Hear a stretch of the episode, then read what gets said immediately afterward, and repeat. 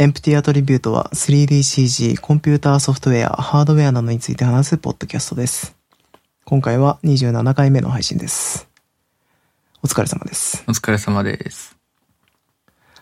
あっつい。こっちも若干暑いんですけどね。いやもう、絶対こっちの方が暑い。今あの、まあ前々からちょいちょい言ってるけど、あの、僕、録音用の部屋みたいになってる、その、こ小さい、なんですか、書、書斎というか、そういう場所があって、はい。そこにこもってやってるんですけど、あの、そこってちょっとこう、部屋の中で壁が建てられてて、ちょっと独立したスペースみたいになってて、うん。でその中にエアコンはないんで、今エアコンつけてるんですけど、全然冷気が来ないんですよね。それで、30分ぐらいしたら来るんじゃないですかね。事前につけとこうと思ってたのに、まあ、忘れてましたよね。なんで今、サウナみたいな中でやってるんですけど、今日は暑かったですね。今日は暑いですね。31度とかでしたね。ちょっと、まあ、あの、一応緊急事態宣言が、えー解かれて、まあ今、まあそれでも東京アラートとか、いろいろあるみたいですけど、うん。まあ外に一応出ても、こう、まあいい、いいのか良くないのかみたいな状況ではあるんですが、まあそうなってから外出ました？まあ、ちょこちょこ出てますよ。ちょ、出てるっつっても、あれですけど、どっか行こうとはしてないですけどね。会社な行くぐんかスーパーらいですかね。行ったりとか。ああ、そうか。そもそもそうですよね。僕と違って会社に行くことがあるんですもんね、ちょいちょ。はいい。うん。僕は、この間すごい久々に、あの、友達の引っ越しの手伝いで阿佐ヶ谷の方までうん。行ってきましたよ。おうなんかすごい久々にこう、人を見た気がする。たくさんの。結構いますね、もう。なんか阿佐ヶ谷って吉祥寺みたいな結構アーケード街っぽくなってて、はいはい。あのーそのアーケード街を練り歩いてたんですけど、ちょっと、あのー大家さん待ってる間暇だったんで、うん。まあ、結構人いて、しかも結構、マスクつけてない人が、わざがいて、おうおうおうっていう感じでしたね。意外とそういうところの方がいるのかもしれないですね。そうかもしれないですね。まあ今、こう、危機感持って出ないようにしてない人だからこそ、マスクはつけてないんでしょうという 感じですね。うん。まあでも、まだまだ全然限界対、まあ警戒して損はないと思うんで、気をつけていきたいですね。そうっすね。うん。まあ、とはいえ、えっ、と、まあ、進歩は待ってくれないというか、いろいろ その間にもね、いろんな、あのー更新というか、いろいろ情報が更新されてるみたいなんで、まあ今日ちょっとヒカルくんと話したいなって話、ねちまちま。あるんですよねありましたもんね。そうなんですね。二つぐらいうん。ありましたね。で、そのあたり、まあ僕が一応入れてるけど、いあの、二人で話したいなって感じですね。えー、で、まあちょっとずつ話していこうかなと思います。えー、まあまずこれでしょう。えー、アンリアルエンジン5の、えー最初のビューが 出ましたね。来た来たーって感じですね、これー。これはって。前から来るって言われてたんですか？いや、もう結構突発的に来たんじゃないですかね。んで、そんなイメージだったんですけど、やっぱそうなんですね。うん。まあ、僕ら冗談でアンリアルエンジン5まだっすかね？みたいな話をしてたんですけど。予言いが。やー、そうですね。これは素晴らしい。しかも、えーそのアニアレージ5で、えー同時に公開された映像があるんですけど、うん。まあそれがまあ素晴らしいですね。そうですね。えーまあ一応こう、えー、プレイステーション5で動く、えー実際の実機の映像っていうことなんですけど、うん。えー新しいテクノロジーが2つぐらい紹介されて、それが Unreal Engine 5で実装されますよと。で、うんプレイステーション5で保証されてる、えー性能ですよという話らしいんですけど。結構 CG 屋さんから見ると、なんかこう、なんですかね、あのーいろんな気持ちが、不安な気持ちというか複雑な気持ちになる 感じの ツールなんじゃないかなと思うんですが、うん。えーちょっとでも 3D やったことあればね、なかなかこう、夢物語というか、いろんな、えー妄想が膨らむような話ばっかりでしたね。うんうん。で、はいえー一応話の大筋として2つテクノロジーが紹介されてて、Unreal Engine 5の中で、うんえー、ナネイトっていう、えーポリゴンの、えー自動分割、分割じゃないな、間違えた。えっ、と、まあ、一応、つその動画の中では、マイクロポリゴンジオメトリーっていう新しい、えーテクノロジーとして紹介されてたんですけど、えーまあ、それともう一つ、えールーメンっていう、えーツーまあ、新しいテクノロジーが紹介されたという形でしたね。うんうん。えーまあ、この二つ何かっていうと、ナネイトっていうのは、えー動画の中でもあるんですけど、えっと、元々のソースジオメトリー、そのポリゴンのジオメトリーとか、えー、もともと10億ぐらい画面上に表示されてるらしいんですけど、うん。えこれを仮想ポリゴンで、えー2000万程度のポリゴンに抑えて、で、えー画面上に表画、描画してくれると。うん。だから、あのー実際に、えー、アニアルエンジンで配置する際は、えーアートアセットというか、あの、本当にスキャンしたアセットとか、あのー G ブラシで作ったアセットうん。みたいなものを配置してあって、それを、えーアニアルエンジン側の方で自動的に2000万ポリゴン以下、あの、全体で2000万ポリゴン以下とかに抑えて、うん。で、プレイステーション5が描画できる幅に抑え込むことで、まあ、その、実際にその描画、リアルタイムでの描画を可能にしているっていうことらしいですね。まあ、ちょっとマイクロポリゴンジオメトリの説明そこまで詳しくないんで、うん。あのーそれがどういうテクノロジーでそうできてんのかっていうのは、まだまだわかんないところなんですけど、うん。うん。えー言葉の通り信じるなら、えーどんなにポリゴン数が無限にあっても、あのー一定のポリゴン数に抑えるんで、あのーゲームとして使えますよっていうことですね。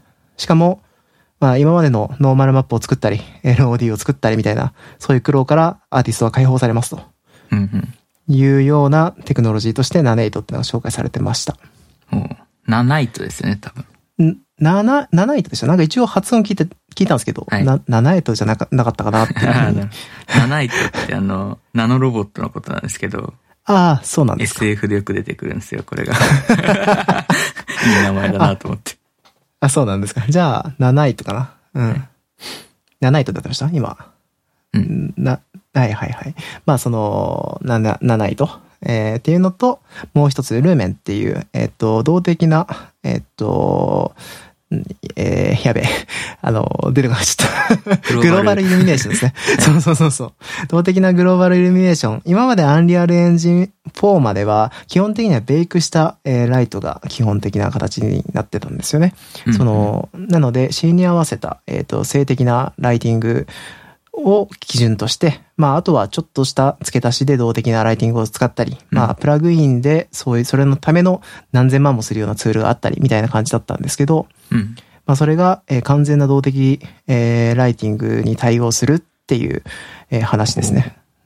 で、一応そのデモの中で、そのルーメンを切った映像も出てるんですけど、100%このルーメンで解決してましたね。うんあの映像の中では。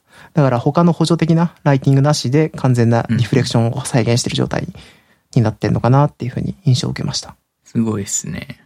すごいですね。あの、まあ、他にも一応細かい紹介として、えーサウンドの、その実際の、えー現実で、その反響とかのキャプチャーをして、それを再現できるパラメータを用意してたりとか、うん。あのーまあ、いろいろ他にも、えーアップグレードしてますよっていうのはあったんですけど、その、ナイアガラ関係とかね。うん。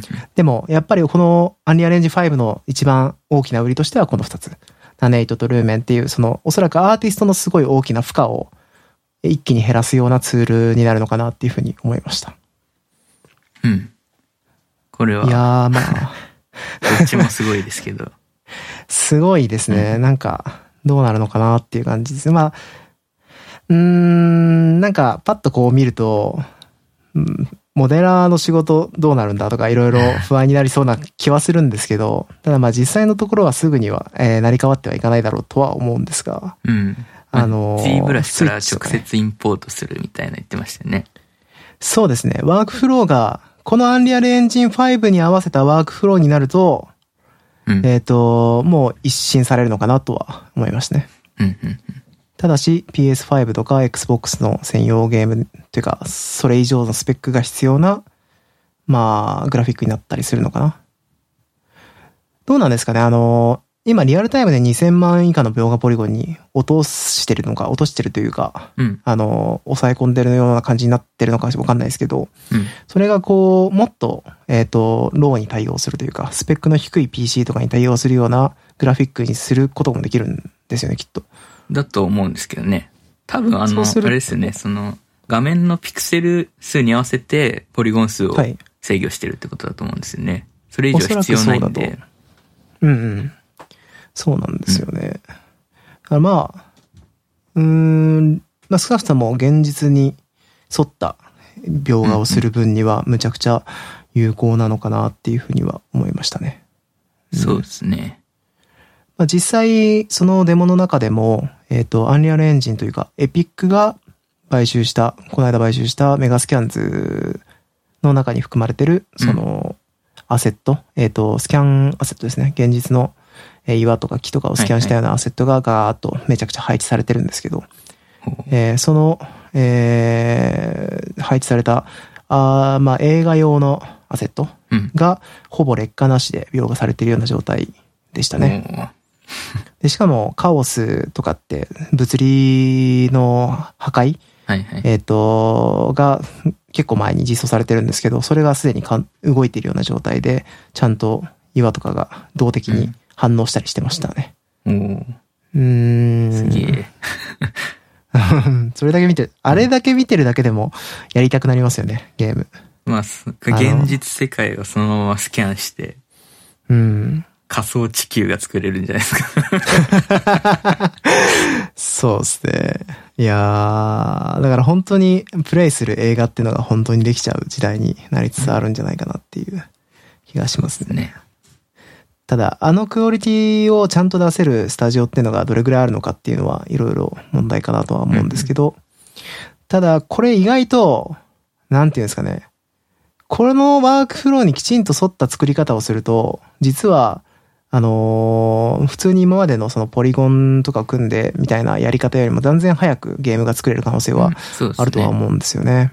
うんだから、レベルデザインとかゲームのその設定みたいなものに終始して、終始デザイン、その時間をかけて、うん。で、あの、実際のデザイナーの作業っていうのは、ある程度規則に沿った、アンリアルエンジン5の、えーマナーに沿った作り方さえすれば、パパパッと綺麗なグラフィックができちゃうみたいな状態になってるんじゃないかなっていう気がします。ですね。あとはアンリアルエンジンのいいところ、まあいろいろその、エンジン4で培ったノードベースであるとか、うんい。ろいろそういうものは引き継がれていくと思うんで、まあ本当に楽しみだなっていう感じですね。これは2021年の後期、後ろの方とかで確か公開予定だったはずなんで、結構早いですね。そう考えると。あと1年ちょっとぐらいで、この早く、来てほしいな。プレビューが。いや僕はもう、このアンリアルエンジン5に合わせて PC 買おうかなと思ってます。言ってましたね。いや、楽しみです。本当にうんワクワクしますね。はい。なんかテクスチャもあれですよね。あの、戦士の像みたいなモモデルあったじゃないですか。はいはい。ありましたね。あれが、その頭と胴体と腕みたいな感じで8ピースぐらいに分かれてて、はいで。それぞれアルベドとメタルネスとノーマルマップがあって、で、それぞれが全部 8K みたいな。うーん。一体の像だけで24枚の 8K テクスチャーが何体もあるみたいな状態だったんうんで、すげえと思ってはい。無限に容量食いそうな。なんか、あそこにある岩とかも全部 8K で作ってるんじゃなかったでしたっけ？なんかそうだったような気がしますね。だからもう、それは今までのミップマップに近いような、その描画の優先順で仮想テクスチャ作ってやってるんだとは思うんですけど、いはいはい。やー、まあ、アニアレンジ4でも十分すぎるぐらいやってくれてて、デザイナー的には、えーすごい助かってたんですけど、これが本当に LOD いらずってなると、なんかこう、感慨深いですよね。今までの僕らの作業は一体みたいな。そうですね。いやいや、でも、まあまあまあ、実際に出てきてね、どうかっていうのはわかんないんで、うん。実際にその、リリース前にきっとまだまだ機能の発表とかあると思うんで、その辺楽しみにしたいですね。そうですね。うん。はい。で、じゃあ、次。えー、っと、ちょっと待ってね。ハック MD を閉じちゃった。えー、っと、PS5 の発表が、つい先日というか、き今朝、そうですね5。時とかでしたね。ありましたよね。で、その、本体デザインと、えー最初にリリースされるソフトの発表があったみたいです。うん。えー僕、リアルタイムで見たわけじゃなかったんですけど、うん。さすがに起きてなかったですね、自分も。ヒカルくん、このデザインを見て、うん。一言どうぞ。いやーかっけえ。いやー、室外機とか言われてましたけどね。室外機、間違えた、間違えた。えっ、と、あれだ。しん？し加湿器。うん。加湿器とか貝バセトとか言わああ、れてましたね。カイバセットは言われてましたね。上に頭くっつけて。なんかあれですよね。ソニーらしくないデザインっちゃデザインですよね、これ。なん P か、プレイステーションシリーズって大体今まで四角だったのが、ちょっと流線形のフォルムになってましたね。ちょっと尖ったデザインになっていて、で、SF プレ。イステーションがプレイステーションらしくなくなっていくのに対して、Xbox はだんだんプレイステーションに近づいていくといううんうんデザイン的に、なんか、こう、いいですよね。その感じ。確かに。コントローラーが、また、今までのデザインとだいぶ違いますけど、なんか、昆虫みたい。確かに。いや、いいですね。まあ、楽買いますか？しみですよ。何ですか？買いますか？これ。買いますよ。いや、予約するかなと思ってますけど。ああ、本当ですか。うん。で、まあ、それに合わせて、えー、まあ、PS5 向けのゲームソフト28本発表っていうのは、その、小ノートの方にも貼りましたけど、うん。まあ、この中で、まあ、ヒカルくん気になりそうなのって言えば、スパイダーマンとか、4つぐらいあって、はい、まずスパイダーマンじゃないですか。はい。これはもう、だって、前のが、前作がすごかったじゃないですか。そのグラ神作英語みたい、映画みたいなグラフィックとアクションで、それがさらにそうですね。PS5 でどうなるかみたいなね。はい、と、ホライゾンはい。と、えっ、と、これなんて読むの？ゴーストワイヤー東京かな。ホラーっぽいはい、はい。やつ。あ、あれですね。うんベセスタのやつですね。ああ、そうですね。はい。ベセスタっていうか、三上さんだから、バイオハザードに近いような。はバイオハザードの、そうですね。いはい。怖いやつ。ベセスタってもう一個なかったですか？なかったっけ？気のせいかな？わかんないな。なんかベセスタっぽいのがあったような気がしたけど。うんあ、あるわ。えっ、と、デスループっていうゲームがありますね。ああ、はいはいはい。うん。ベセスタってあれですよね。あの、フォールアウトとか作ってるとこですよね。あ、そうなんですね。そうですね。あの三上さんのスタジオが確か、あの、ベセスタの株組織というか、うん、うん。なんですよね。であと、もう一つはいが、ストレイってやつ。ななんか、猫になって、はいサイバーパンクな街を歩き回るみたいへへへ、なんか、面白そうですな。うね。ん。その4つぐらいですかね。ななるほど、なるほど。スパイダーマンは結構うん早く出るみたいですね。2020年のうちに出したいっていう。僕個人的には、ラチェットクランクとか、びっくりしましたけど。はいはいうん。まあ、確かソニー参加入ったんですよね。あのーインソムニアックが、うんうん。あの、ラチェクラ作ってるところが。だから、出したんだろうなっていう感じでしたね。あとは、バイオハザードの発表とか、結構気になるタイトルは多いのかなっていう気はしますね。うん。いや、楽しみだ。そうですね。うん。まあ価格がね、うんどうなるのかそう、価格の発表が結局なかったらしいですね。うん価格と発売時期うん。が、えー確定しなかったらしいんで、えーまあ今コロナとかでもしかしたらずれ込んでたりするのかなっていうところですけど。まあ、少なくとも5万はするかなと思ってるんですけど。うーん、それはスペック的なところからのそうですね。逆読みですか？うん。なるほど。最悪8万とかでもうん。おかしくはないような気がしますね。うんうん。まあ買いますけどね。なんか2いいですねつモデル出てましたね。光学ドライバーがあるのとないのと。はいはい。どっちに買います？うーん、僕なくてもいいかなって気がするけどなるほど。うん。ダウンロード版だけでも全然いいかなってうん。感じする。どうだろうな。ディスク家に置きたくないしね。まあ、ただ中古だと安いっていうメリットがあるんで。あディスクあ。確かに。まあ、あ、そうか。うん中古って買う機会あります？ありますよ。あの、なんかどうでもいいゲームをやりたいときに、なんかゲームしたいなっていうときに、たまに中古屋に行って、はい。これでも買うか、みたいな時はあります。結構プレイステーション4は遊んでましたよね。そうですね。意外と。あんまりこう、うんコンソール、うんコンソールじゃないや。うん、コンシューマーゲームで遊ぶはいイメージはなかったんですけど、もとうんもと。うん。うん。コンシューマーゲームの方が、あの、集中できるんですよね。ゲームに。ああ、そうか。PC 版だといろいろ余計なもんが目に入るから。な なかなかゲームやろうっていう気にならないというか。なるほど。うん。いや、いいですね。まあまあまあ、楽しみだなって感じですね。ですね。はい。あとは、えー、僕の方は、ちょっと後で話そうかな。小話は。おえー、なんか最近思うんですけど、小話先にしちゃうと、それが結構長くなって、はい。なんか、あの、軽い話が、あの、飛ばして聞かなきゃいけないから、そう軽く聞きにした人が、ちょっと後でやろうかなって思って、思いました。こっちは全部重い話なんですけど大丈夫ですか？これ、あれなんですか？あの、いつもの調べてきた話ですか？あ、そうですね。ああ、そうなんですね。じゃあ僕から話しますわ。あ、でも一個、あれかな。あじゃあそ、それだけ。うん。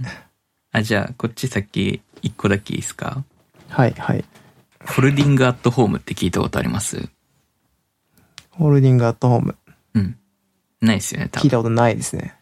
なんか、分散コンピューティングで、タンパク質のシミュレーションをするっていうプロジェクトなんですけど、はい。まあ、勘のいい方はね、これだけでピンとくるかもしれないんですけど、あの、はいインターネットを通じて、ボランティアを募って、自分のパソコンとか余ってる CPU のリソースを貸し出して、大きいシミュレーションを動かすっていうのが、うんこのプロジェクトの趣旨で。うん。で参加者はその、ネットにつながったコンピューターとかスマホとかを、うんえーまあ、インターネット経由でリソースを貸し出すっていう感じですね。はい。まあ、ソフトウェアを、専用のソフトをインストールして、簡単にそのプロジェクトに参加できるんですけど、うんで。このタンパク質のシミュレーションが何かっていう話で、これははそのアルツハイマーとか、パーキンソン病とか、まあ、ガンとかね、まあ、そういうメカニズムを知って、探って、その治療法を見つける研究者の役に立つっていうためのものになります。でですね、このフォルディングアットホーム最近すごい注目されてて、っていうのもコロナの研究も始めたんですよね。うん。んだから、余っ PC 余ってる人はこれに参加してくれっていう感じになってるんですよ、今。うん。で、いいですね。でですよ。で、このポッドキャスト的な話題はここからでですね、はい。あの、まあこのコロナによってさらに注目を浴びたわけですよ、このプロジェクトは。はい。その結果ですね、人類史上初のエクサスケールのコンピューターになったんですよね。あー、なるほどね。1エクサフロップスを超える計算能力を持ったっていう。はあ。ピーク時はなるほど2.4エクサフロップスっていうわけのわからない数字になってたんですけど、はい。まあどれぐらいすごいかっていうとですね、あの、世界のスーパーコンピューターの、まあ、ベンチマークでトップ500っていう500個順位をつけたものがあるんですけど、はい。この500台のシステムをすべて合計した値が1.6エクサフロップスぐらいなんで、はい。世界のすごいスーパーコンピュータートップ500を集めたよりも全然すごいっていうすごいですね。速さです。えー、で、早速自分も参加してるんですけど、今。はい。導入はすごい簡単で、本当にソフトインストールするだけ。うんで、しばらくすると計算が始まるみたいなね。うん。で、まあ、リソースをどれぐらい割り当てるかっていうのは選択することができるんで、うん。パソコン使ってないとこだ時だけ計算させるとか、スリープの時だけ計算させるっていうのもできます。うん。で、面白いのがですね、このユーザー同士が計算量を競い合えるようになってるんですよ。はい。このあまあ、明確な報酬っていうのはないんですけど、あ。はい。まあ、仕事量に応じてなクロクレジットっていうポイントが与えられて、そのアカウントに。はい。で、ランキング形式で全部のユーザーが見れるようになってるっていうね。なんか仮想通貨みたいになりそう。ああ、いいとこつきますね。あれなんか聞いたことあるんだよな、はいそういう感じの。いいとこつきますね。実はですね、はいスタンフォードかな？かなんかがはいキュアコインっていう、これ上で動く仮想通貨みたいなの作ってて。で、この、ホルディングアットホームって、その、はい。チームを作ることもできるんですよね。まあこれも競うゲームの一環なんですけど、自分のチームを作って、そこに大勢を参加させて、チーム同士で競ったりもできるんですよ。はい。NVIDIA っていうチームがあったりとか、ま あ自分もはい150人ぐらいのちっちゃいチームに参加してやってるんですけど、はい。全体何万人の中の1000何位みたいな。うん。んで、まあこのチームの中で一番強いのがキュアコインっていうチームで、ああ、ははいい。はい。まあ報酬もあって、世界の役にも立つっていう。ああ、みんな笑顔ですね。みんな笑顔。うん。はい。医療系のコインっていうんですかね。なるほど。うんまあ、CPU を持て余してる人はぜひ参加してくださいっていうね。すごいななるほどね。あいいですね。いい話ですあ、でもまあ、い本当にでもいいんじゃないですか？冗談抜きで、はい。まあ、無駄にするよりはね、そうですね。全然いいですよね。プレイステーション3からも参加できるらしいですよ。ああ、なるほどね。でも、その計算量で、はい。なんか結構こう、進んだんですかね、やっぱり研究自体は。まあ、す、まあ、ないよりはあった方が全然いいと思いますね。う。ん。なんか。タンパク質を研究してどうやって ウイルスを解析するんだっていうのよくわかんないんですけどね。その辺はなんか僕らには分かんない領域ですよね。でも、そういうコンピューティングパワーが必要な何かがあるんでしょうね。そうですね。よく聞きますよね、そういうのは。聞きます。なんか、フォールディングっていうその名前じゃないですか。うん。これはなんか折りたたみっていう意味らしいんですけど、タンパク質ってなんかフォールディングっていうた折りたたみの現象によっていろんな立体構造に折りたたむことができるらしいんですよ。うん。で、その形によって機能が変わるらしいんですよね。う。うんん。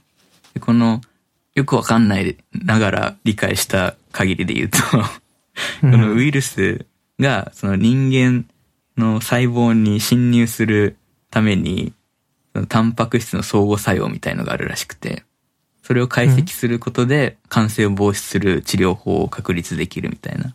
ううん、なんかよくわんかんないですけど、そういうのをシミュレーションするらしいですよ。うん。なるほどね。昔なんか、どっかで読んだ記事で、あのーゲーマーたちに、はい。こう、ゲーム感覚で、その、なんですか、そ当時結構わ謎が深かった DNA だか、それこそタンパク質だかなんかの、うんなんかこう、パズルに近いような人力が必要でこう、いろんな人がこう、解いていく必要があるようなものを、なんかゲーム的な感じで公開したら、ウェブうんゲーム的な感じに、ずなんか2週間ぐらいで解けちゃったみたいな のがあったような気がするな。すごいね。すごいうっすらとした記憶ですけど、なんかゲーマーの、ゲーマーすごいみたいな記事でしたね。うんうんうんうん。まあまあ、なんか、やっぱマンパワーというか、単純に人間いっぱいいるんで、あの、いっぱいの人に協力してもらおうっていうのはすごくいいことだとは思うんですけどね。そうですね。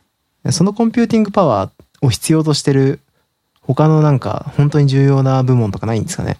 うん。それさえあればこれができるのにみたいな。はいはいはい。まあボランティアなんで、その、はい参加した人が自由にどの研究に役立てるかっていうのを選べるんですよ。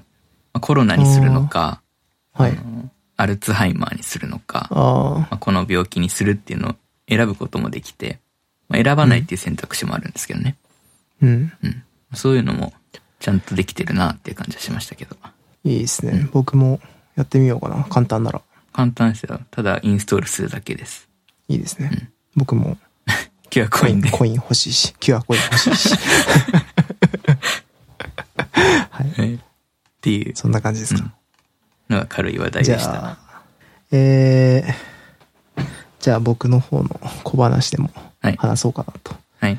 えー、まあちょっと軽く調べていこうかなと思って、えー、何話そうかなと思って悩んだんですけど、うん。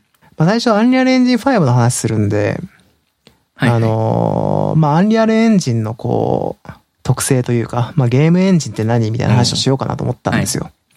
思ったんですけど、アンリアルエンジンの特徴を説明するとなると、まあ、ディファードレンダリングとか、そういう話をしたいなと思ってて、うん。ただディファードレンダリングの説明をしなきゃいけないなと思ったんですよね。うん。で、そうすると、いや、じゃあもうちょっと掘り下げて、まあ、ディファードレンダリングの話をしてもいいなと思ったわけですよ。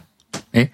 で、ディファードレンダリングのこと調べてたら、あのーディファードレンダリングのそもそもレンダリングパスを説明するために、うん。まあ、シェーダーについて理解する必要があって、うんで、そうすると、シェーダーの話をしたいなって思い始めたんですよね。どんどん遡って、そう。掘り進めていく。もうすでにここまでで結構調べてたんですけど、うん。じゃあ今回シェーダーにしとこうとあなるほどね。いうところで、まあ、シェーダーの話をちょっとしようかと思いますね。まあ、そんなに長くない話ですね。はい。はい。えー、ヒカルくん、シェーダーって何って言われてピンときます？シェーダーっつったら、やっぱり光を計算する的な。そうですね。うんで、マテリアルとの違いはって言われて、結構ピンとこないデザイナーとかいると思うんですよ。うんうん。うん。まあなんかシェーダーとマテリアルの違いというか、まあそこに関してはすごい触れるわけではないんですが、はい。あの、シェシェーダー自体、シェーダーって何を指すのっていうのをちょっと話したいなと思ってます。はい。で、シェーダーってのは、えー主に2種類あって、うん。えっと、頂点シェーダーとピクセルシェーダーっていう2つを指しますね。おで、えーこの2つっていうのが何のために使われているのかっていうと、え3次元描画をするために必要となる概念うん。になる。3次元描画って、つまり 2D 表現には必要ない概念で、3次元描画をするために必要となる概念っうん。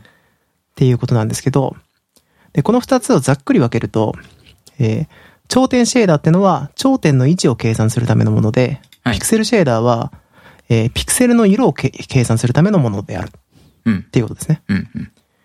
でこれめちゃくちゃ簡単ですよね。そうですね。うん。で、まあ、ただ、これらがそれぞれ何をしてるのかちょっと細かく見ていこうかなと思います。うん。えっと、3次元空間にポリゴンオブジェクトがいた場合、うん。まず、それぞれの頂点を3次元上の、えー座標でデータを持っているんですよね。うん。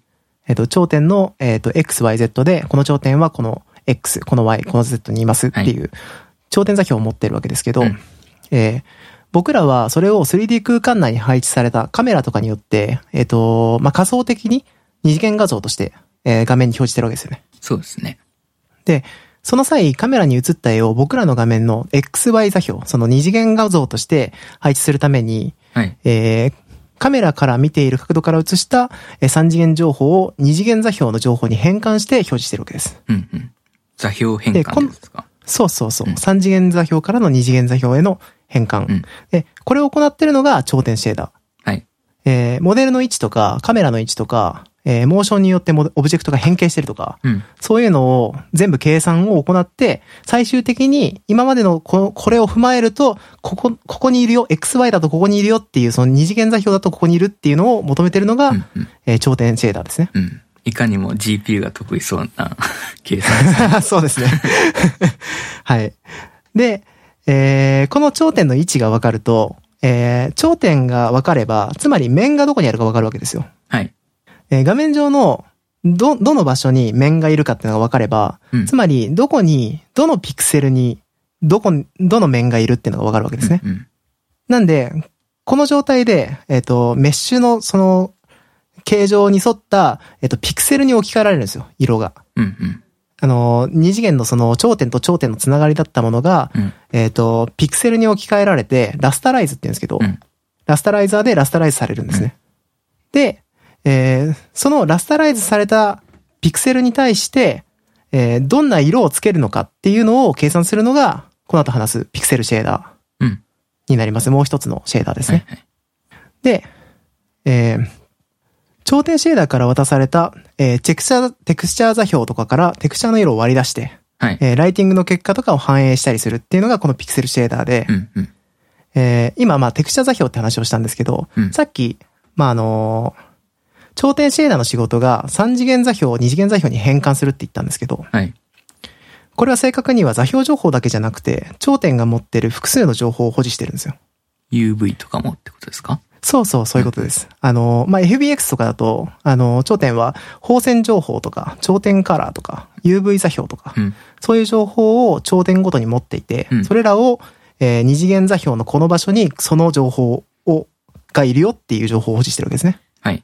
で、話戻すんですけど、そのラスタイズ、ラスタライズされた頂点シェーダーの情報をもとに、最終結果を、えー、ピクセルシェーダーが、えっ、と、レンダリングするわけですね。おう。で、まあ、リアルタイムゲームでは、うん。よくここが課題になって、まあそのライティングの計算とか、そういう計算って実はすごい重くて、まあ、この辺を、えー、解決するために出てきたのが、まあ、ディファードレンダリングとか、うん。そういう手法になるんですけど、うん。まあ、これについてはちょっと次回あたり、ディファードレンダリングとフォワードレンダリングあたりをちょっと調べて、ちょっと来ようかなと思ってます。楽しみですね。まあ、以上のことで、まあ、つまり、シェーダー、ちょっとまとめるんですけど、はい。えっ、と、頂点シェーダーってのは、3次元上の頂点情報を2次元情報、2次元上の場所に変換して、で、ピクセルシェーダーっていうのは、それを、えーラスタライズされた、えっ、と、ピクセルの情報をもとに、そのピクセルごとにこんな、あの、影があるなとか、うんうんこんな、えーテクスチャーの色があるな、みたいなのを、えー計算して、そこにうん。描画する。っうん。ていうのを行っているとなるほど。まあ、この二つのシェーダーを踏まえて、みんな結構、あの、ざっくり言ってる、あの、シェーダーっていうものとして指してますね。うん。で、まあ、これが分かると、じゃあ、これに対してマテリアルが何をしてるのっていうのが分かるようになってくるんで、うんまあ、それもまた話せたらいいなと思ってます。おおわえー、以上ですね。かりやすい。おー、よかったです。はい、そんな感じです。うんうん。シェーダーのお話でした。なるほどね。いやー、なんか、ちゃんと認識できたんでよかったです。これ、僕もなんか、ふわっとしてたんで、うん若干。うん。この辺って、でも、ヒカルくんなんかは、なんか、レートレーシングとかやってたから、はいちょっと触ったことあったかな。うん。あとは、その、グラフィックボード 部分ですかね。そうですよねその、それぞれのシェ,、シェーダーの機能をグラフィックボードの中に持ってるんで、はい。それをうまく使って描写してるってことですね。うん、そうですね。まあ、ダイレクト X とか、そうですね、あの、レンダリングパスの勉強をしていくと、おそらく、その、いろいろその間で、えっ、と、知らなきゃいけないことが出てくるとは思うんですけど、うん。まあ、その一番基本的な考え方として、まあ、こうん、この二つを通して、えっ、と、ポリゴンっていうのが画面上に描画されますよっていううんことですね。なるほど。はい。はい。僕の話は以上です。ありがとうございます。じゃあ、じゃあ、ヒカルくんの話を。いきますか。うん。まあ、ネットワークの話なんですけど。あ、そうなんですね。なるほど。いや、あのね、前回から引き続きネットワークの話を用意してこようと思ったんですけど、はい。最近忙しくてですね、というのも、マイクラとかね、あとドラクエにハマっちゃってね、最近。今、そうあードラクエなんだ1をやってるんですけど、今。PS4 えで。マジっすか、ドラクエ11がね、あの、3DS とスイッチと PS4 にあるじゃないですか。うん11って。はい。それのね、PS4 版も持ってたんですけど、3DS 版やったら満足しちゃってずっと放置してたのを、この前やっとクリアしたんですよ。それからちょっとドラクエにハマってて、今、123を買って1からやってるところですね。逆に聞きたいんですけど、はい。あの、ドラクエぐらい、まあ、特に1ぐらいはい昔のゲームを今の感覚でやって面白いですか、いや、面白いですよ。特に11やった後だと。これ以上は言わないですけど。11 おうおうはいはい。11やった後に1、2、3ってやると、おーってなるんですよ。はあ、11って一応あれですよね。なんかこう、オマージュ的な部分の多いゲームだったんじゃなかったでしたっけ？そうですね。なんかドラクエにもシリーズがあって、はい1、2、3がロトシリーズって言うんですよね。で、はい4、5、6が天空シリーズ。はい。はで、い。7、8、9、10あたりはちょっと独立してるんですけど、11でロトシリーズに戻ってきたんですよ。はい。なんで、つな、一応つな、あ、これ言っちゃいけないのかな。今更ネタバレも何もないかもしれないけど ワンは？まあでも、多分わかる、はい予告見れば誰でもわかるぐらいの感じだと思うんですけど、うん。ロトシリーズ、はいな。なんで一応世界が、なんか共通点が多いんですよね。ああ、なるほど。っていうねなるほ。ど。わかりました。はいで、で、まあドラクエとマイクラとその話なんですけど、まあ全然関係ないですけど、はい忙しくてドラクエはね。まあ今回いきなりちょっと番外編ということで、最近ルーター買ったんですよ。ああ、買ってましたねなんで、まあそれについてちょっと話したいんですけど、うんまあ最終的にはルーター買っていろいろ設定したら回線がちょっと速くなったっていう話で、うん。まあことはですよ。ことは、まあ2週間ぐらい前。はい。まあ、最近ルーター欲しいなと思ってたんですよね。はい。でそしたら、あの、まあ、自宅は OCN っていうプロバイダーと契約してるんですけど、インターネット。これが遅いんですよね。うん。で一応 IPv4 と IPv6 で接続してて、IPv6 との接続を見てみたらですね、OCN バーチャルコネクトって書いてあったんですよ。こんな名前あったっけ、と思って。はい。で、いろいろ調べてたら、なんかどうやら最近いろいろ変わったらしいんですよね。うん。ほっていうところから始まるんですけど、物語は。う。序章だったんですね、今の。ドラクエ方式でいこうかなと思って。あーまずですねなるほどね。まあ、はい。あの、日本のインターネット通信事業の構造の話をしたいんですけど、はい。えっと、まあ、ほとんどの国そうなのかな。まあ、日本では、その、大きく回線事業者と ISP、プロバイダーっていう二つがあるんですけど、うん。その役割としては、その物理的な回線を提供するのが回線事業者で、で IP アドレスの割り当てとか、まあ、インターネットへのその接続のサービスを提供するのが ISP プロバイダーですね。うん。ユーザーから見ると、回線事業者と ISP を経て、ようやくインターネットに接続できるみたいなうん。感じになります。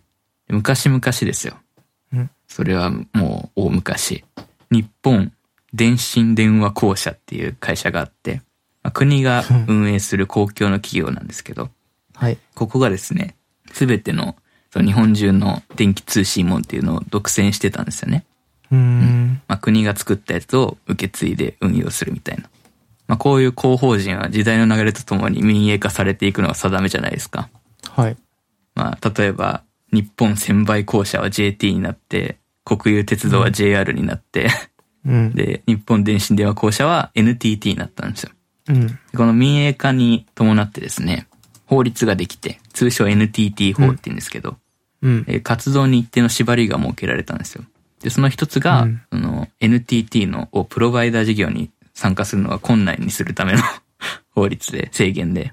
へまあ、NTT はその回線事業を行って、その他の会社がプロバイダー事業を行うっていう、この構図が生まれました。それやっちゃうと独占になっちゃうからってことですか？そうですね。その新規の事業者が参入できなくなってしまうんですねう。ん。すべての回線を NTT が持ってるんで、うん。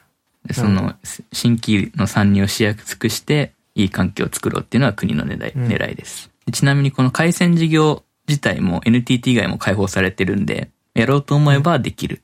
例えば、うん。その、ジュピターテレコムっていう会社は j コムっていうのやってますけど、あれはうんケーブルテレビの通信も応用したものですね。うん、うんとか。で、NTT がですね、この自社回線を外部の企業と接続可能にした、プロバイバプロバイダーと接続可能にしたんですけど、でこのサービスのことをフレッツっていう風に名付けます。でこのフレッツ網ではですね、このユーザーとプロバイダーの接続に PPPoE っていうプロトコルを使ってるんですよ。うんでこの PPPoE っていうのは PPP っていう、PPP っていうのは何の略かというと、ポイントトゥーポイントプロトコルかな。その、うん電話回線越しでコンピューターを同士を中通信させるっていう古い企画なんですけど、これをイーサネットに使えるように拡張拡張したものが PPPoE、ポイントトゥーポイントプロトコルオーバーイーサネットですね。うん。かっこいい。長え。そうですね。で、この PPP に含まれている認証機能、これを利用すれば、そのダイヤルアップの時代から持ってる既存の資産が有効活用できるんで、NTT としてはお得っていうことですね。うん。で、このフレッツ網内においてですね、収容局装置っていうスイッチの一種があって、でこのスイッチが PPP パケットを読み取って、適切なその ISP、プロバイダーとつながった網集端装置っていうところに転送します。なんで、うん。そのユーザーがいて、ユーザーがいて ISP がいて、そのユーザーと ISP の間に NTT のフレッツ網っていうのがあって、で、うん。このフレッツ網と、えープロバイダーは網集端装置っていうので接続されてるわけですね。うん。で、この網集端装置ごちに、そのフレッツ網からパケットをプロバイダーが受け取って、で、えーうん自社の設備へ、設備でそのユーザーの認証を行ってインターネットに流すっていう流れです。うん。で、この網集端装置って ISP ごとに、プロバイダーごとに用意されるんですけど、うん。あの、まあ、すべてのユーザーはこの網集端装置を通ってからネットに行くんでですね、ここで複層が発生して、まあ、時間帯によってはネットにつながりにくいみたいなことが発生します。で、この、まあ、プロバイダー側で台数増やせばいいじゃんって思うかもしれないんですけど、これはですね、NTT からけ、提供されるんですよ。うん。で、すごい。い厳しいらしくてですね、基準が。この NTT の厳しい基準に満たない限りは増設してもらえないっていうね。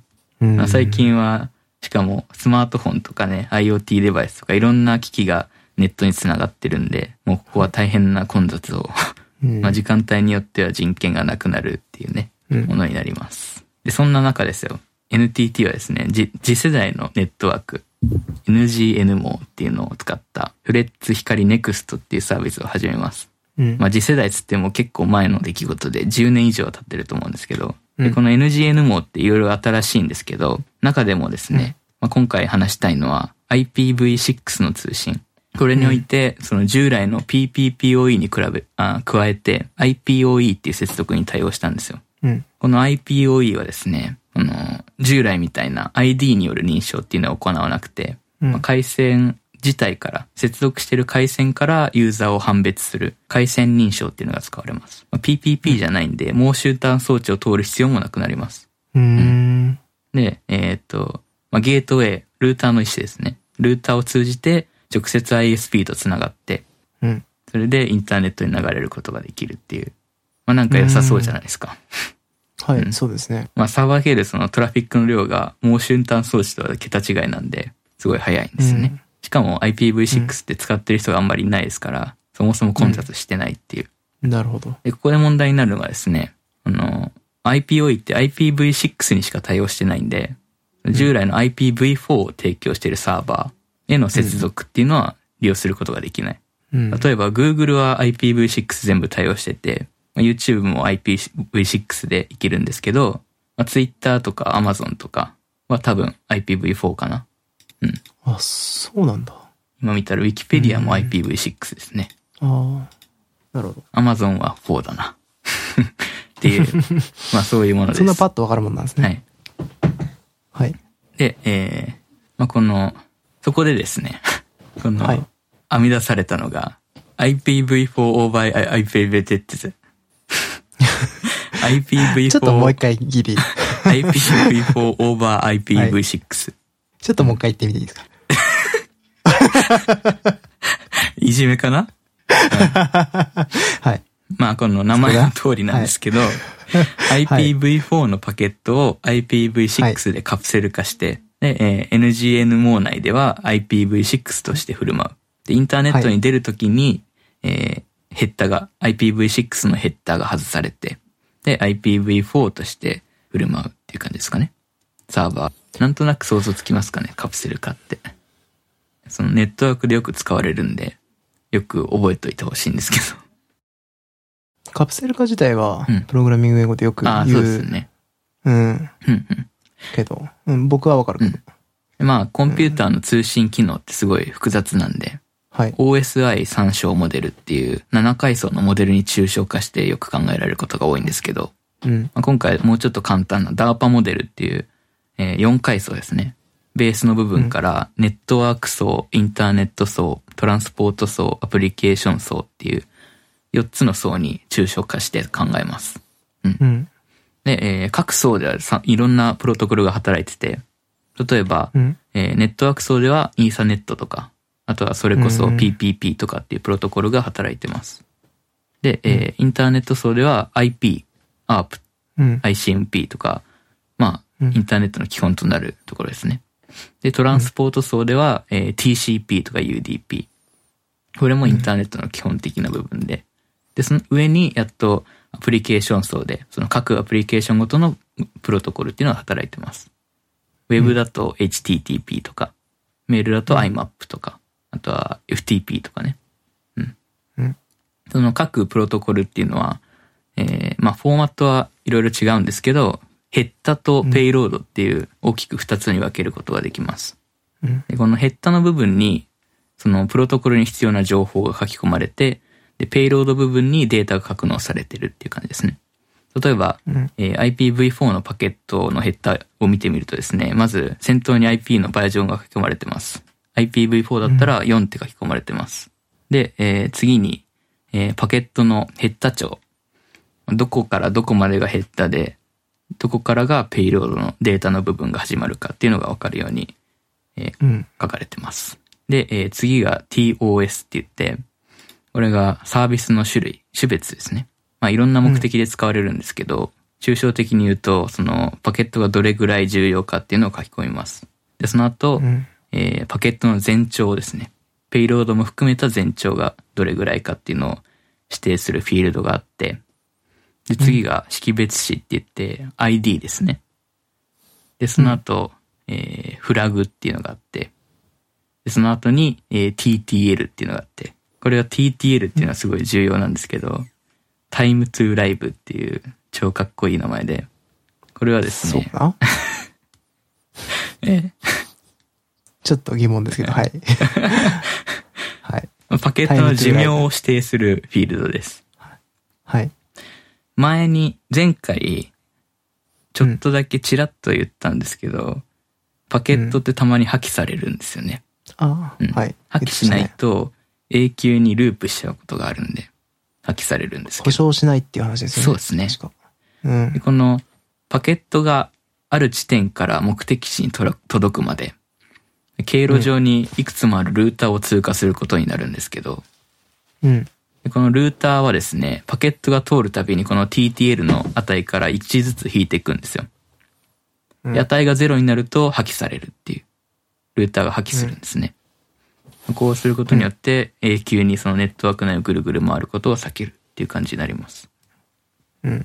で、この TTL なんですけど、すごい、なるほどっていう使い方があってですね、これ以外に。うん。ネットワークがどういう経路をたどって目的地に届いてるかっていうのを探るためにトレースすることができるんですよ。うん。どうやってやるかっていうとですね、あの、はいまあ、TTL にまずわざと1を設定します。はい。で、そうすると、えー自分から見て次のルーターで破棄されるんですけど、うん。で、えー破棄された時にエラーメッセージが返ってくるわけですよね。ルーターから。そうすることでどのルーターが破棄したのかっていうのがわかる。で、次にルー、TTL を2にすると、そのルーターのもう一個隣のルーターからそのエラーが返ってくるんで、っていうのをどんどん繰り返していくと、どのルーターを通って最終的に目的地に到達するのかっていうのがわかるっていう感じですね。うん。うん。すごい。で、その TTL の次に来るのがプロトコルフィールドって言って、これは上位の層にどんなプロトコルが来るのかっていうのを表します。この上位下位ってすごいややこしいんですけど、どっちが上だよみたいなね。アプリケーションに近い方が上位って、うん？じうん、上位って呼ばれることが多いです。うん。低レベルとかと同じような扱いそうですねそうですよはね。上位階が。はい。そうですね。この場合は、その、ペイロード内にどういうプロトコルが入っているかっていうのを指定します。うん。で、えー次はチェックサムですね。えー誤り検知のために使われるフィールドです。うん。と、えー最後が、あ、その、誤り検知のフィールドは IPv6 では廃止されました。ああ。これはすごい無駄なフィールドで、っていうのもですね、このさっきの TTL の値が1個変わるたびに計算し直さなきゃいけないんですよ。なるほどうん。。なんで、ルーターがそれぞれ全部のパケットを計算し直してるわけですね。うんで、。しかもこの誤り検知って、その、上位のプロトコルで保証することもできるんで、ここでやる必要もそんなにないっていうので、IPv6 では廃止されました。で、最後に、えー送信元アドレスと宛先アドレスが設定されて、うんその後にペイロードがくっついてきます。うん。なんで、前の部分がヘッダーで、その後がペイロードですね。うん。まあ長くなっちゃったんですけど、このカプセル化っていうのは、えー上位のプロトコルを丸々そのペイロードに格納してしまうことを言います。うん。で、こうすることで、その、まあ、インターネット層からアプリケーション層までいろんなプロトコルが同時に動くことができる。うん。で、この IPv4 over IPv6 っていうのは、これの応用なんですけど、IPv6 のペイロードに IPv4 を丸々格納して、で、えー ISP を通ってインターネットの海に出るときに、えー ISP が、えー IPv6 のヘッダーを外してくれるんですよね。うん。うん、そういう機能が思ってるんですけど、ISP の機械が。うん。というか、ISP が、えーそのサービスを提供してるわけですね。はい。で、えー IPv6 が IPv4 に変わって、IPv4 として通信することができる。うん。そうすることで、PPPoE のボトルネックを解消することができるっていう感じですね。うんもう終端装置を通らなくていいっていう。うん。で今までのですね、私の環境ではですね、この IPv4 over IP6 の機能は使えないっていう認識だったんですけど、うん。この OCN バーチャルコネクトはこの機能がデフォルトで開放されてるらしいんですよね。おー。まあ、地域によるかもしれないけどね。ちょっとうん調べてみてください。うん。で、えーまあ、本当にできるかよく分かってなかったんですけど、その時は。そうだね。まあできるだろうっていうことで、興味が湧いたら買っちゃうんだ。はい。うん。で、本当は、あの、ユビキティっていうメーカーのエッジルーター X っていうのを前から欲しいと思ってたんですけど、うん。これは OCN バーチャルコネクトに対応してないんですよね。うん。なんで、今回は使い慣れた、というか見慣れたヤマハルーターにしました。ヤマハの NVR510 ってやつですね。それ以外にも結構対応してる機種自体はあるんですか？日本のルーターだったらあります。あ、そうなんだ。うん。もっと簡単な、ヤマハとかは結構コマンドで打ったりするんですけど、はい。もっと簡単な、その、無線 LAN と一体型の A タームのルーターとか、NEC の、うあとバッファローとかも対応してたかな最新のやつは。なるほど。で、いざ購入して試してみたところ、あっさり繋がったっていう。へえ、簡単にいけたってことですか？へえまあ、。注意点としてはですね、これ、まあ、個人的な意見なんですけど、ヤマハのルーターって、GUI で設定するとわけわかんない設定されるんで、はあ。コマンドでやった方ができる人はいいですっていうまあ、ところですかね。ハードルは、まあまあ高いけど。まあ他のルーター使えばいいんで、うーん。うん。で、えーもう一個ポイントとしてですね、あの、IPv4 は IPv6 って任意のポートを開放することができないんですよ。うん。まあ厳密にはその MAPE っていう方式なんで、O うん OCN のバーチャルコネクトは。うん。これは与えられた範囲内では開放することができるんですけど、その範囲を自分で選ぶことができない。うん。自分の自宅サーバーを開放してる人うん。はちょっとっていう感じなんですよね。うん。うん。なんで、しょうがないから、あれですね。PPPoE の接続も貼って仮想インターフェースで。うん。で、ルー、あの、サーバーだけは PPPoE で通信するように設定してるっていうところがまあ、そうなんだ。肝ですかね。それって、あの、デメリット的なところは結構あるんですか、まあ、さ、サーバーは普通の、そうですね。サーバーは今まで通り。ああ、っていうこと他は、は早いっていう感じですかね。マイクラとかは、確か、サーバーですよね。そうですね。ああ、じゃあマイクラは変わってないんですね。変わってないんですよ。あそうなんですね。なるほど。なんか買うから改善されるかもみたいな話してたんで。あ、でもあの、そもそもさばける量が変わったんで多分ルーターの性能が上がって、なるほど、なるほど。きっとちょっとは良くなってると信じてるんですけど、あとあの、自宅の、まあそうですね、それぐらいかな。うん。なるほどね。実際設定してみて、まあ明らかに速くなったっていう感じではないああ。ん ですけど、まあその、なんですかね、ピーク時の人権が復活しました。ああ。うん。なるほどね。まあ遅い時に測ると、今、今までは本当に遅かったんですよ。何十メガとかうんだ。ったのが、遅くても200とか180ぐらいは出るようになりましたね。うん。うん。一応光ではあるんでしたっけ、もともと。そうですね。うん早い時だと600とか、450とかかな。まあ、光通しててその速度は確かに珍しいですね。集合住宅のピーク時みたいですね。まあその、毛集端装置うん。の 服装による遅延ですね。だから、かうん。なるほどね。地域によるんですけど、はいはい。うちの周りに OCN のプロバイダーの人が多いと、こうなっちゃいます。なるほど。まあでも実際に数字として、まあまあ、速くなってて満足って感じではあるんですか？そうですね。うん。まあ、体感で変われるほどではそこまではないけど、うん。まあ、早い時に早いとはならないっていう感じですかね。うん 遅い遅いなーって思う時が少なくなったって感じですね。あそうですね。それはなくなりましたね。あ、だからもう目的達成じゃないですか。そうですね。うん。うん。はいなんでよかったですね。ままあ、ちなみにこの、えーニューロとか、あ、はい。一部 au 光とかは、はい。ちょっと違うんですよね。そうなダークファイバーって言って、はい。これは NTT が持ってる予備の回線を、うんえー貸してもらってるんですよ。うーん。安い金額で。うん。で、これは、その NTT はそもそも予備の回線をいっぱい持ってるんですよね。うん。予備のケーブルを。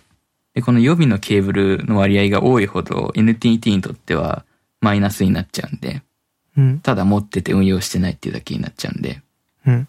まあ、多く貸した方がいいっていうところでちょっと安くなってるんですよね。うん。うん。で、これはデメリットもあるんですけど、その、機器の保守っていうのが自前になっちゃうんで、うん。まあ、うまく設計をすると、まあ、技術を持った人たちがやると、早くていい回線ができるっていうのがダークファイバーで、うん。まあ、ニューロは早いですよね。うん。そうですね。だから早いのか。そうですね。終端装置は関係ないんで。なるほど。はい。うちは早いですね。ニューロなんで。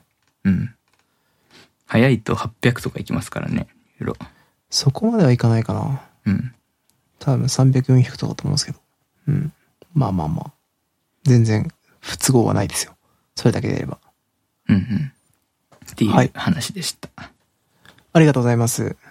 はい。なんか、出だしからは想像できないぐらい、なんか、はいどんどん深いところへ深いところへ入ってってびっくりしましたけど。ね、ちゃんとネットワークの話をしようと。そうですね。がっつり、がっつりなんか、外伝っていうか、そうですね。外伝でも上下間で分かれそうな感じでしたね。まあ、こういう大まかな構造がパケットにはあるっていうのが分かってもらえれば。はい。いいですね。はい。っていう感じでした。あとは、雑談？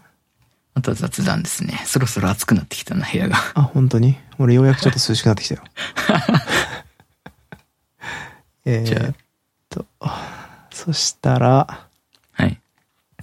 じゃあ雑談、僕話しましたっけ？これ話したかどうか確認しようと思ってたんだけど忘れてたわ。ゲームオブスローンズ見てるんですけど、ああ、はいはい。前話したことあるっけ？なんかゲ、ームオブスローンズを見てるっていうのを話してましたね。あ、話してました？で、それが、まあなんかあの、見たりやめたりを繰り返してて、はい。で、ようやくシーズン2見終わりそうかなぐらいまで見てきました。なんかこう話が、なんていうんですかね。あのー、物語ががっつりあるから当たり前ですけど、はい。あのー、作業用 BGM には良くない。まあ、結構脳のリソースをがっつり持っていくタイプそうなんですよね。そうそう。で、なんか仕事中に傍らで流してたんですけど、の。はい。3週目以降とかじゃないと良くないですね。全然わけわかんなくなってるじそうなんですす。ゃないでか。気がついたら視界がね、あの、そっちの方行くんですよね。うん。うん。でもなんか、熱いですね。いや、かっこいいですよ。おううん。なんか、アートとかやっぱり、ああ、すごいんだろうなっていうか、その美術がすごいなって感じですね。うんうん。うん。徹底されてるというか。なんか、どんどん金かけられるようになって、だんだんだんだん豪華になるって聞いてるんで、楽しみにしてますね。まだシーズン2なんで。いや、うん本当に金かかってますからね、あれは。そうっすよね。見ました？あ、だからあれなんですよ。シーズン1は見てるんですよ。ああ、そうかそうか。はい。そうですね。いや、まあでも、ちょっと、これからなんか、風呂敷がどんどんどんどん広がってってて、なんか、あれ、こいつとこいつどんな関係なんだっけってなってくんで、ちょっと、今、今、まあ、もう一回、あの、ウィキとか見ながら見てるんですけど、まあ、ウィキ見てるとね、ネタバレがすごいんで、あんまおすすめはしないですね。はいはいはい。うん。はい。あ、ゲームオブスローンズ見てますぐらいの話です。あと、あれですね。まあ、これ書いてないですけど、あのー最近、電脳コイルにを見直してたのと、はい。あの、アマゾンで配信されてたんで、ああ、あのーやってましたね。そう、再配信されて、で、それをもう一周見て、まあ、やっぱめちゃくちゃ良かったなっていう。うん。なんか、大学生見た時とはまた違う感覚で見れて良かったですね。うん。うん。そうですか。あと、あの、キャロランドチューズデーをなぜかもう一回見るっていう。おすすめです。うん。そんな感じですね。最近のテレビライフです。うん。そうですか。うん。はい。僕は以上です。最近のやつだと、なんだっけ？今、ネットフリックスで配配信されてる、ちょ何っと待ってですか？アニメとかですか？えー、グレートプリテンダーってやつ見てます。あー、あれっすよね。あのー、背景がイラストっぽいというか、ああ、そうです、そうですう。ん。なんかコ、ピックで書いてそうな。うん。なんか、色が強めのやつですよね。うん。あのー、詐欺、詐欺師っぽい話。あー、あ、そうです、そうです。ですよね。1話見ましたよ。あ、本当ですか？うん。結構好きですね。あ、本当ですか？はい。いいですね。僕最近見るものがな、あんまりないんだよな。見たいものがないんですよね。うーん。うーんなんかなーって感じですね。あんまり見てないですね、最近は。うんうん。映画見たりするぐらいかな。うん。ちょいちょい。まあ、最近はね、マイクラとドラクエに忙しいんで。そうか。なるほどね。ね まあ、マイクラは全部持ってかれるからな。いや、本当に。うーん。で、えー、まあ僕の方は以上ですけど、本かなんかがあるのかな？話が。今週の本はですね、はい。おなじみの、えー人間たちの話ってやつで、あ、イスカリヨバさんの新作ですね。荒井圭一さんが表紙だ。あ、そうなんですよ。びっくりしたんですけど。はい、はい。日常のね。はい。あの、うん横浜駅 SF の人です。あ、そうなんですね。はい。なるほど、なるほど。新作で、初の多分、初の短編集だと思います。うん。やっぱ、なんかこの人やっぱり短編が合いますね。はいはい。あの、発想が面白い人じゃないですか。すごい。はい。なんで、短編で面白い発想がポンポン出てきてる感じが良かったああ、なるほどね。感じかな。はいはい。まあ、あとはね、内容自体は結構 SF 好きな人なら誰でも好きそうな感じの、あとなんか読みやすそうですよね。あ読みやすいです。うん。あの、ポスターアポカリプスがあったり、ディストピアがあったり、宇宙グルメみたいのがあったりっていう、まあ、みんなが好きそうなものが。宇宙ラーメン重油味ってやつですそうそうそう。俺もうこのタイトルだけですごい気になってたんですけど、今。まあ、すごい軽い読み物というか、はいちょっと暇な時に読むのには。いいですね。やっぱりこの人、あの、生物学者だったんで、もともと。ああ、そうなんだ。生物に対しての描写がすごいっていうのはありました。はい。そんな感じかな。今、あの、作者さんの作品一覧見てて、あの、オートマンっていうコミックの原作やってるんですよね。ですよね。そうですね。で、僕、ちょっとあの、作者さんと学生時代の友人だったんで、はいはい。あの、まあ絵描いてる方ですね。えっ、と、まあちょっと前に読んだことあるんですけど、これも普通に面白かったですね。ああ、SF だなって感じ。うん。読んでみようかな。Kindle あるし。うん。これはこれで、うんまあ結構、あの、普通に読みやすくて面白かったですよ。おお。うん。3巻ぐらい出てるみたいですね。なんか、僕1巻しかちょっと読んでなかったんですけど、うんうん。3巻まで出てるみたいです。買ってね。はい。なんだっけ？イスカリユーバさんのウェブページがあるんですけど、ホームページが。はい。そこも結構面白いですよ。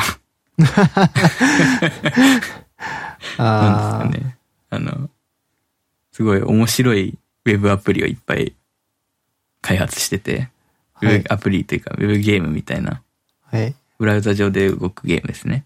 なんはいはか、重力で全く当たらないブロック崩しとか、そういうのがいっぱいあるっていうね。